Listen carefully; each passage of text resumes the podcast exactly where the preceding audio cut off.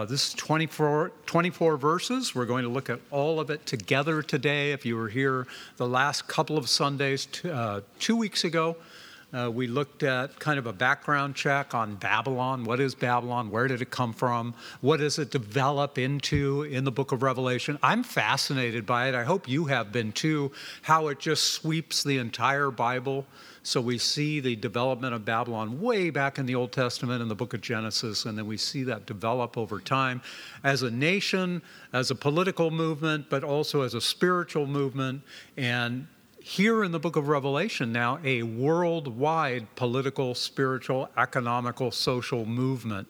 And the thing is, though, we can see how all of this is in play already today and has been in play uh, as Satan has moved kind of cultural issues, political issues, going in that direction, which we see the fulfillment of in Revelation. But remember, only three and a half years does Babylon rise to worldwide dominance, and then she is gone. And so that's what we were looking at last Sunday.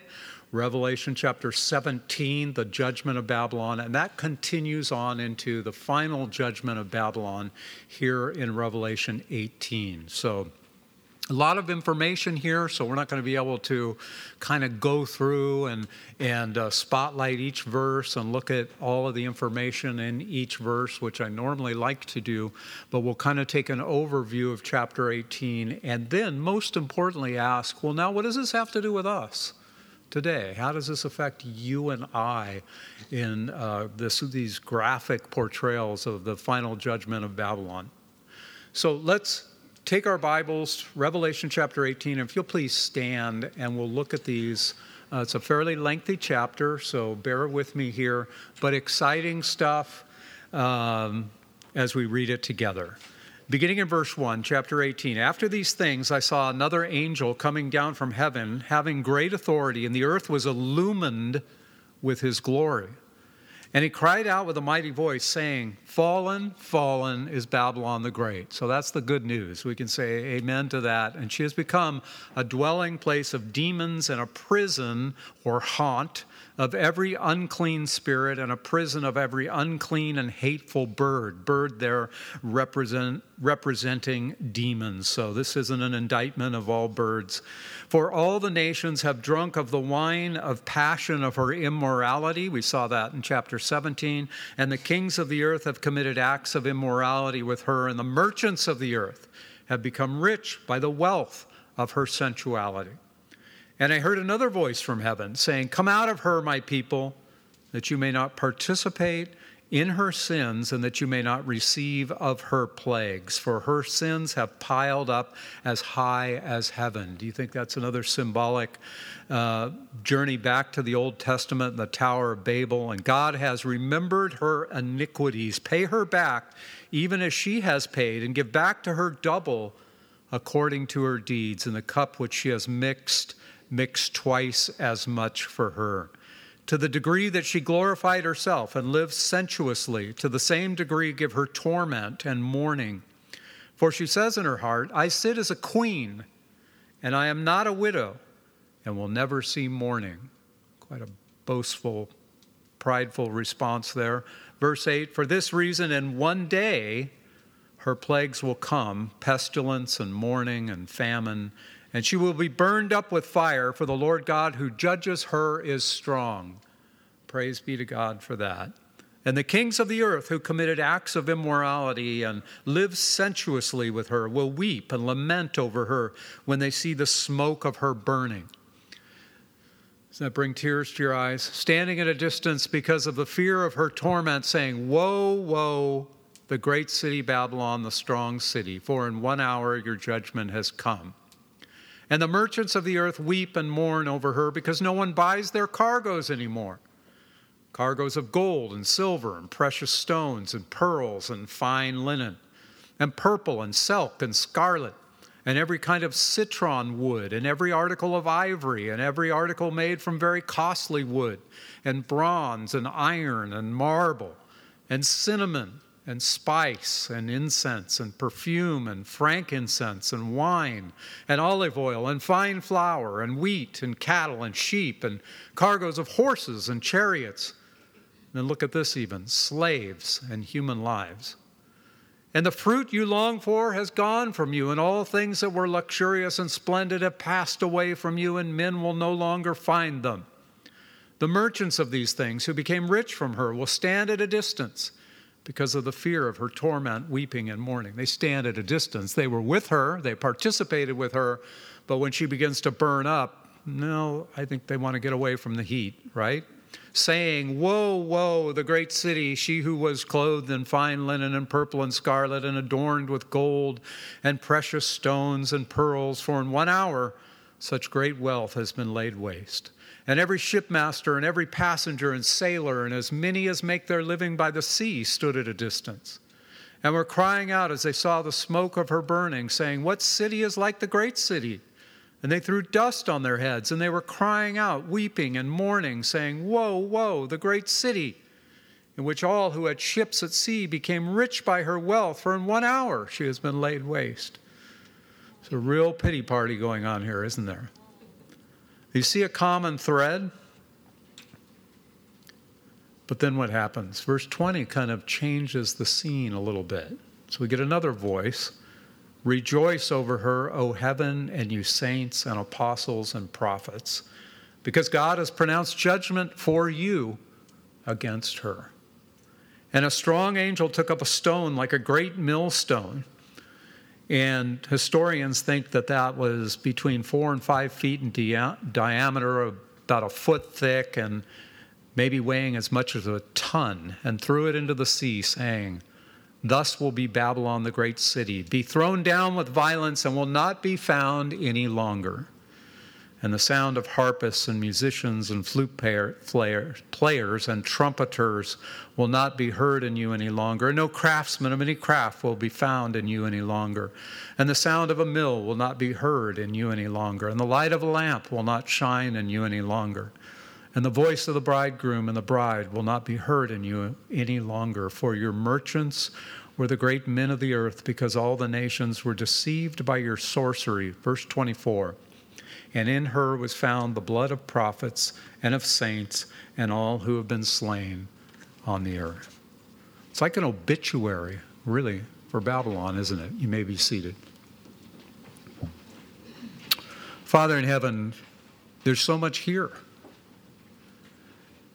And we can't help but wonder why you have given us two full chapters on the judgment of Babylon. Lord God, I pray that your Holy Spirit would help us to grasp well, what is Babylon? And why is it so important for us on this side of the rapture to understand this thing, this movement, this power, this seductress, this cultural swayer named Babylon? So, Lord God, we pray that you would open our spiritual eyes this morning, that you would challenge us with your word and teach us. We pray together in Jesus' name. Amen. Well, the majority of, of our in person, in other words, face to face interactions, are usually somewhat civil, polite, even accommodating. And then there are the others, the brutal truth tellers who skip the amiable small talk and say to your face what everyone else was probably just afraid to say. You've probably been on the receiving end. I know you've been on the receiving end. There may be some statement made like this You're not going to go out in public wearing that, are you? Or, wow, did they really charge you for that haircut? Or tell me you are not going to throw your money away on that multi level marketing pyramid scam. Or, come on, what kind of husband would buy that for his wife? Don't you love her? Ouch. We know well the truth can often hurt. But beyond the initial sting, how do we respond to more serious reality checks in our lives? And as believers, when the ultimate truth teller, the, the Word of God applied by the Holy Spirit, calls us out, how do we react then? How do we really react? It's a good question. And I believe the verses, the 24 verses that we just looked at in Revelation chapter 18, here being, as I just mentioned, a continuation of chapter 17, that means two chapters, 42 verses, become an, an expose of Babylon and her fall and judgment, can be this truth teller to you and I. As already mentioned, as it's mentioned in the last couple of weeks, Babylon represents here in chapter 17 and 18 a city as it does through the course of the Old Testament, developing into the New, a kingdom, a worldwide power movement promoting everything anti God, anti gospel, anti word of God. It's political, it's economical, it's spiritual, reflecting a value system primarily, and we see that brought out so much here in chapter 18 of self gratification and pleasure. Chapter 18 is also the prelude to the Battle of Armageddon, the second coming of the Lord Jesus Christ, and the marriage supper of the Lamb. All those things we find in the next chapter, in chapter 19. So it's a straight talk truth telling from four different voices that we see here in chapter 18. And I, w- I want to look at each one of these voices. So there's nothing magical about this, but there's I see it divided uh, kind of in voices, voices that are speaking to you and I, that spoke to John, that spoke to the original church audience.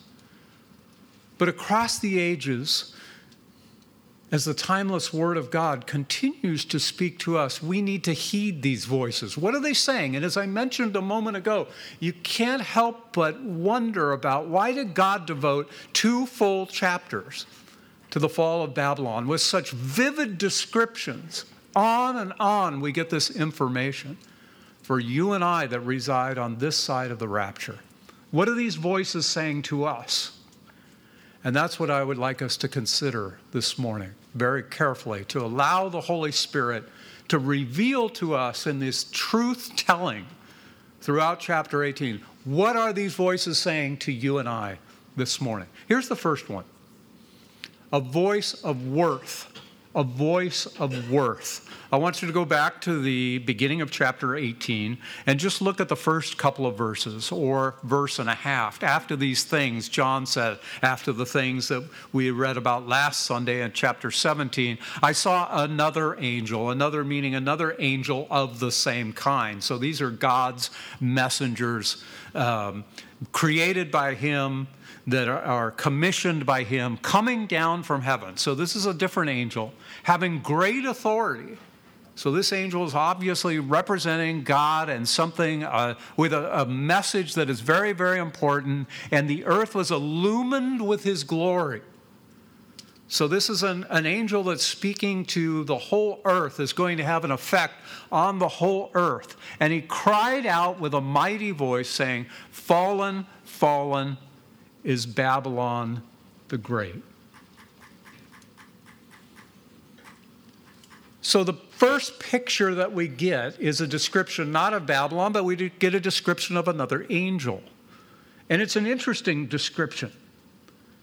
And I think this description shows us how important, how critical it is for, for John to grasp, for his readers to grasp, for you and I this morning to grasp, because it's like a mega spotlighted, neon encircled, pay attention.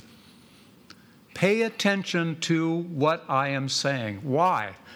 Because this is the ultimate expose of who Babylon is and what Babylon did. Verse 3 For all the nations have drunk of the wine of the passion of her immorality, and the kings of the earth have committed acts of immorality with her, and the merchants of the earth, who we read about in much more detail, became rich by the wealth of her sensuality. Literally, the power of her luxury. The wealth of her sensuality, the power of her luxury. Now, I want you to think about that for a moment. What power, what sway, what attraction, what lure does luxury have?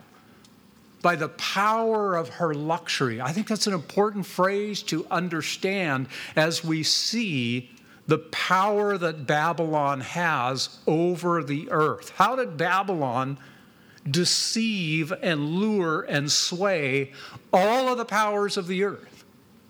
Well, we know that she is, she is energized, that everything that is done is empowered by the evil one. We know that.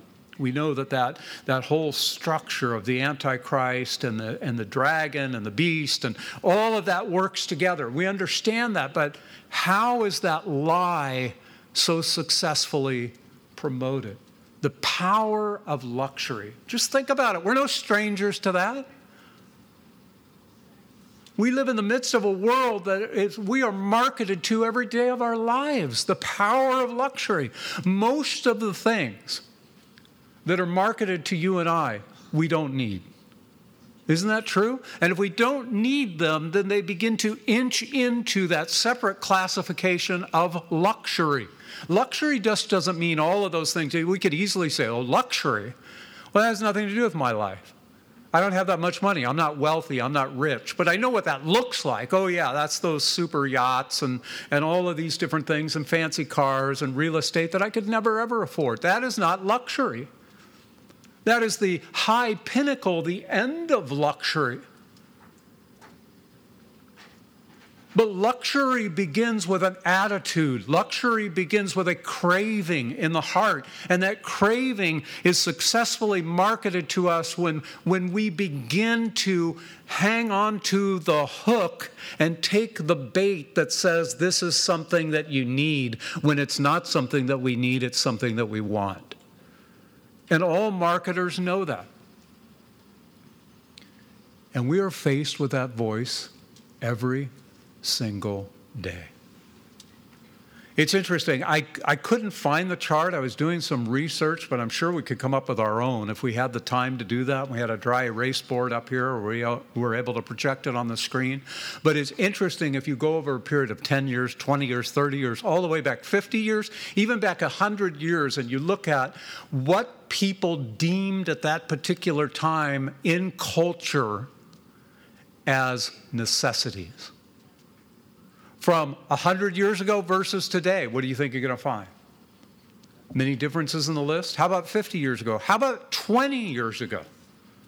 It's not going to be very long ago that cell phones are not going to be on the list, that smartphones are not going to be on the list, that the internet is not going to be on the list.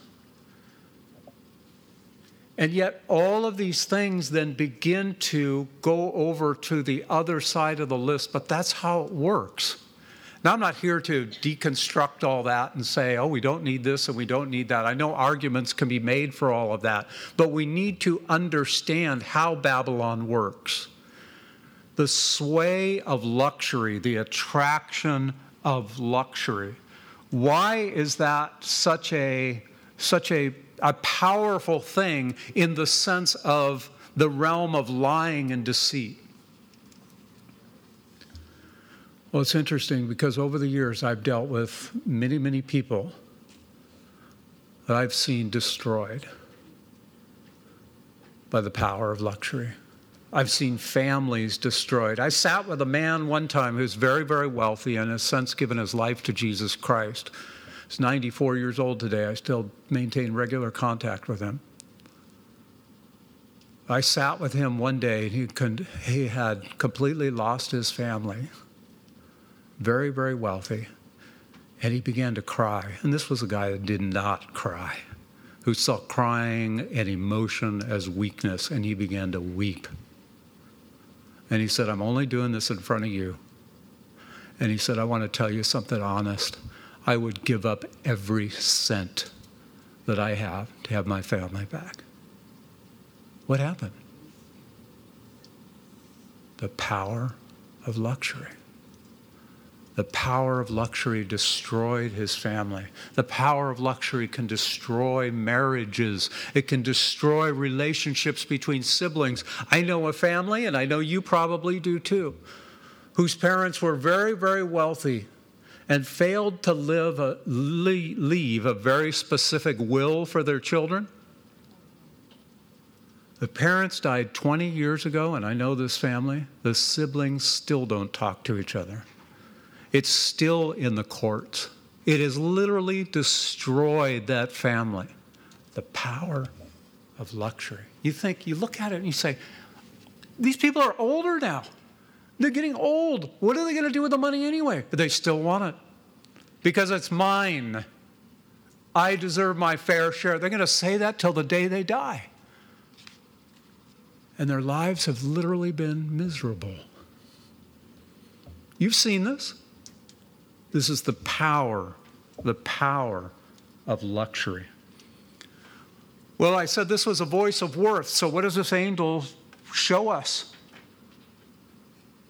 There's an interesting description in verse 2. She has become a dwelling place of demons and a prison or a haunt of every unclean spirit and a prison of uh, every unclean and hateful bird. Imagine that. Imagine seeing pictures of an estate. Maybe it's on a realtor website or something, but it's a, it's a phenomenal estate. It's immaculate. You see these pictures, and it's just like, that could be your dream estate. Oh man, I could, I, I could be at home there. You know, it's got everything laid out exactly the way that you want it, and somehow, some way, you get the address, and you just entertain the idea. I'm going to go take a look. I'm just going to check it out because I can't believe just how much this corresponds to every dream I've ever had of home sweet home, or home home uh, state sweet estate. And you pull up, and there's just a smoldering building just in time for Halloween.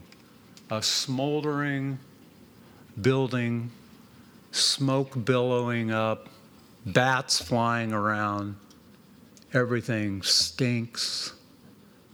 There's nothing there. That's what this angel is showing us about Babylon. Oh, yeah, look at she's the most luxurious in all the earth. All this bill of goods that she's selling you, it is just amazing. It's everything you ever wanted. Yes, yes, go for it. Voice of the world. It'll make you more happy than you could ever be.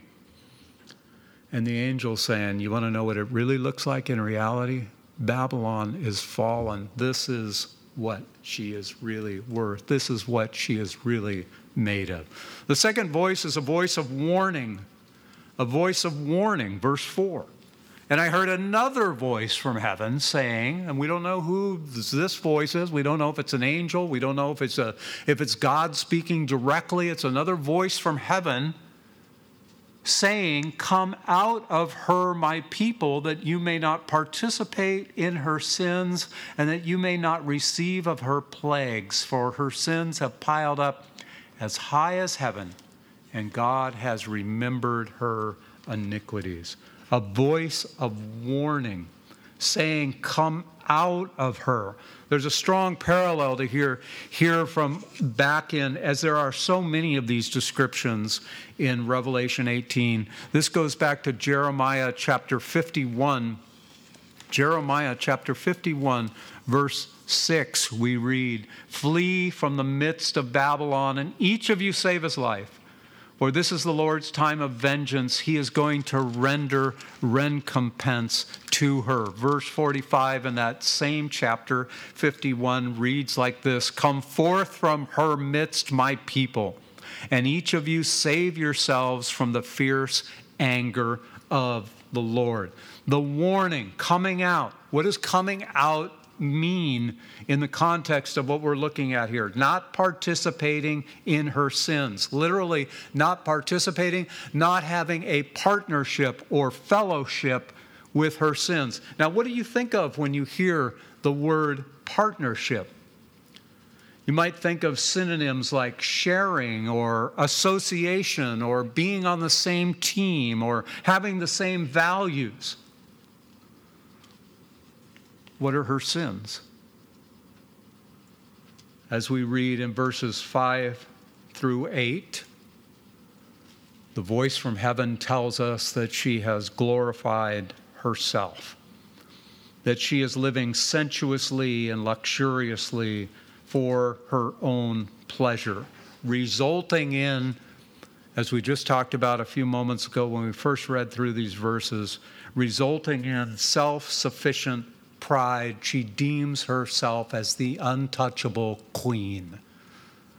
I am not a widow. I am never going to mourn. Isn't that what happens? It's like a math equation here self gratification plus the pursuit of pleasure equals pride. Right? Self sufficiency.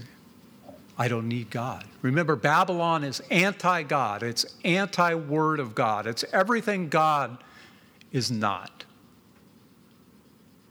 And so the drive is always going to be to get you to the place of self sufficiency, self gratification, luxury, all of those different things where you have no more needs. All your needs are realized. Getting you to a place of self sufficiency is the ultimate anti God as the queen sits there and says, I will never die, I will never mourn.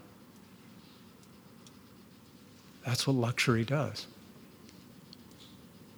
I've actually met people who had quite a bit, claimed to be believers, and have actually made the form of the statement, you know, I just don't know what I need from God. And I have a feeling that there are many more out there that while they might not articulate that statement out loud, it is the attitude of their hearts. What do I need? I have everything. What do I need from God? And so more and more they begin to walk on this track from God dependent to self dependence. And that is the lie of the enemy. That is the lie of Babylon. That is the lie of the lure of luxury. Let's look at the third voice a voice of, or to say it more accurately, voices of weeping. And so this is a long section. We won't go through it verse by verse again. Verses 9 through 19, it's 11 verses, but there are repeated words. There are three groups and there are repeated words. Let's look at the repeated words first because I'm sure you got a sense, you got a notion of what's going on here. Four times we have the word weep. One time the word lament, mourning is used three times, crying is used two times, and the double woe is used by all three groups. The three groups representing first the kings of the earth, who we had met before. We meet them again in verse 9, who commit all of the acts of immorality with her. So, all of the authority groups in the world. Second, the merchants of the earth in verse 11 the ones who are selling, and then the ones who are shipping, the Amazons of the sea, the shipmasters, the passengers, the sailors, all introduced to us in verse 17. Notice all of these things that they are carrying, all the things on their manifest that are listed. Why did God put these here? I think so that you and I would notice that all these things are luxury type items. They're not necessarily needs. Uh, we could make a case for some of them and say, well, I, I really need that. I need things like you know, olive oil and, and wheat and cattle and sheep. But most of those things and would have been understand, understood by John's initial audience, first century audience, would be much more in the classification of desires and luxury and not necessarily needs. We have to remember, even in an agrarian society, that things like cattle, you didn't eat beef every day. We live in a different world today. They didn't have refrigeration. When you butchered a, a cow or even a sheep, it was usually for some kind of event because you had to use all of that meat at that time. So things more like chicken or fish, God made more obviously for one meal, right? Unless it was a very, very big fish or a huge chicken uh, turkey, something like that, or some other kind of larger fowl. But so these items, even though today we would look at those as staples in many, many ways, they were also in the category of something very special and something very expensive. And then we even have the human cargo issue, which just shows how far this thing goes, that there is no value on human life, and we're already feeling that today in our own society, not only in the abortion arena, but also just the devaluing of human life as the crime rate goes up and violence goes up and violent assault, and all these things begin to be more commonplace. The value of human life goes down. So it should not surprise us that these human slaves are all here, and this whole list here makes up this consumerism treadmill. Now, interesting, they're all wailing, right? It's a pretty descriptive picture over and over again. All three groups. I mean, it's like, man, they are really upset. They are bawling their eyes out, right? I mean, they are just so upset. Why do you think they're crying? Why do you think they're so upset? They're not wailing because they're about to become permanent residents of hell. They're wailing because they lost business and their fun card was just taken away. Right? They were enjoying an elevated lifestyle, an, an economic upturn that seemed to have no end. And we all know now over the last couple of years much more things that we have taken for granted, like the supply chain, how those things can work, and once they're disrupted, how things can quickly fall apart. Things that we have taken for granted, we have seen that when one person is taken out of the supply chain, or, or half a dozen different companies are taken out of the supply chain, or there is something to disrupt manufacturing over here, and trucking over here, and shipping over here, the economy quickly begins to collapse. People aren't able to produce the goods that they once produced. They, or they sit idly on a lot missing one significant part unemployment goes up, everything is affected. That's what's happening here at Babylon. Babylon's gone. The demand for luxury overnight in one hour. Now, I believe that's symbolic, but remember, we're talking about a three and a half year period. It's over. It's over. Nobody's going to buy your luxury goods anymore because, well, most of those people are going to be missing anyway. Remember, with all the, the plagues and the different things and the judgments that take place, the, the uh, cycle of the three different judgments that take place, most of the customers are going to be gone. But also, the whole system is collapsing by God's judgment. It's collapsing. How should listening to their crying as we read this chapter and their woeing affect us as believers? And what does it tell us? What does it tell us about the business of luxury? It's something to think about. Does it last? What is it really? Where does the drive and the desire come from? We see the reaction of those who are involved on the other side, the business side, the part that you and I may not have all the exposure to. We're more on the buying side. We see the reaction. It's a sobering thing, isn't it, as believers? Remember, why is God telling us all this?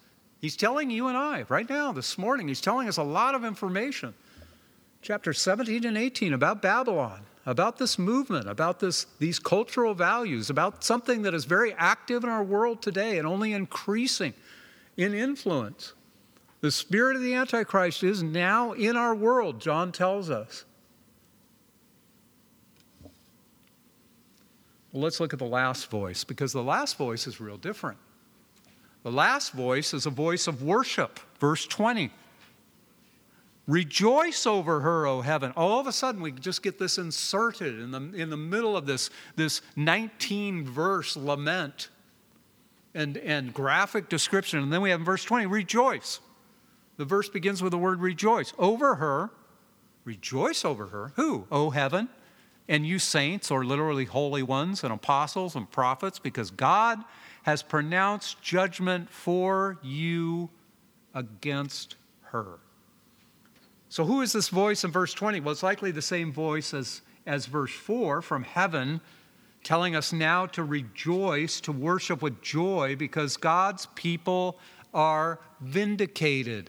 The wicked system that opposed God at every turn and eventually came after them has come to an end. Remember, those who would not take the mark of the beast, the 666, could not buy or sell, all of that, the, the attempt of the merchants of the earth, empowered by Babylon, and that whole system that threatened to extinguish Christianity from the earth, all of that is now being vindicated. Verse 21, we have the interesting phrase at the end of that verse, and will not be found any longer. That says it pretty straight, doesn't it? There's the ultimate truth teller. And will not be found any longer.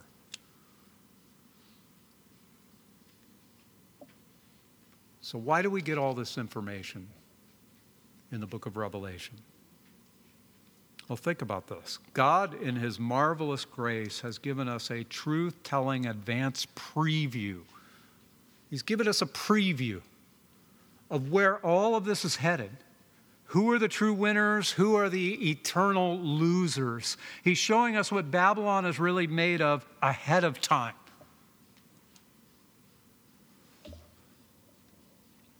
And just like with the imagery of the real estate, I want you to think about this for a moment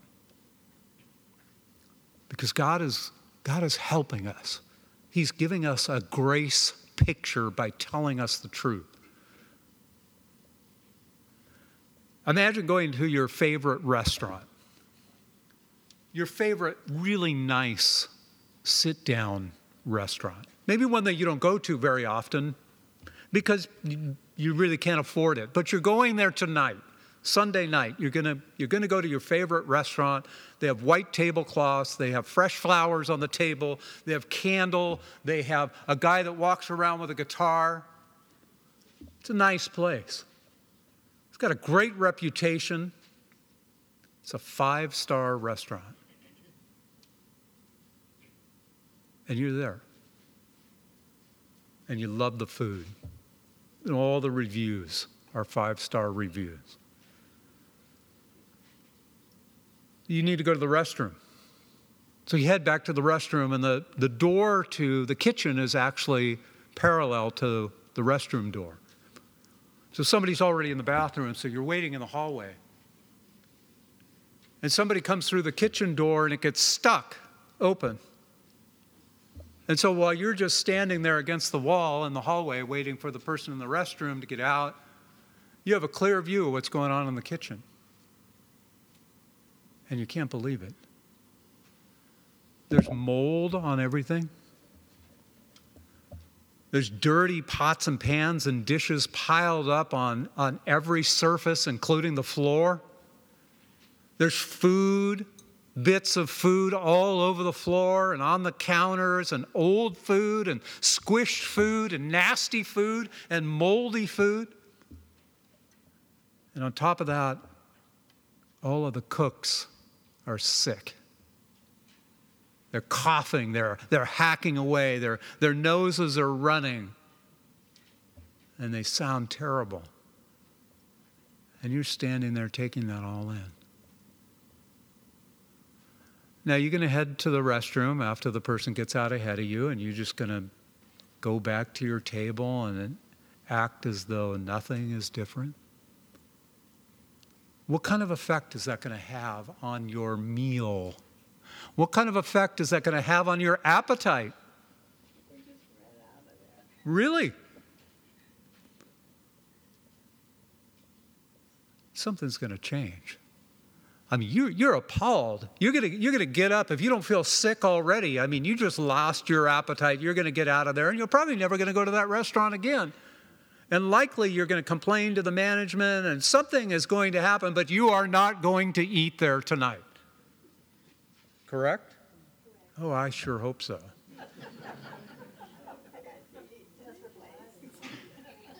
Revelation chapter 17 and 18 is an open door into that restaurant. God is giving us a peek behind the scenes. He is saying, This is what it looks like on the outside. It's everything you ever wanted. It's happiness, it's luxury, it's your dream, it's your desire, it's what you want. It is what you have always wanted. It's your retirement. It's your bank account. It's everything. It's that new something or other, that trip that you want to go on. It's all of those things. But he's saying, Come here. I want to show you behind the scenes because I want to show you where this is all going to end up. You know, is that an indictment of every nice thing we could ever want? Absolutely not. God has created many of these things. It's an indictment of the lure, it's an indictment of the lie, of the pull. And the lure makes you a promise. The lure says, if you do this, if you devote your life to this, if you spend most of your time in pursuit of this, I will make you happy. And God, in His grace, is saying, No. No. Refuse, restrain yourself. Come out of her. Isn't that what He says? He warns by grace. Come out of her. Get away now while you can. Truth hurts. It's that truth teller speaking the truth to us, the Word of God, empowered by the Holy Spirit. So, how are you doing? Now, you well know. I'm not speaking of a legalism, I'm not speaking of a judgment that says, Christians, you can't have anything nice. I'm not going to stand up here and make that kind of argument. And if you think that's what I'm doing, you have misunderstood. What I am saying is we need to individually take stock of where our hearts are in regards to what we feel we really need versus what we really want. We need to ask seriously the truth teller, the ultimate authoritative truth teller, the question how am I leaning, Lord? Am I a leaning more toward being a citizen of heaven or being a citizen of Babylon?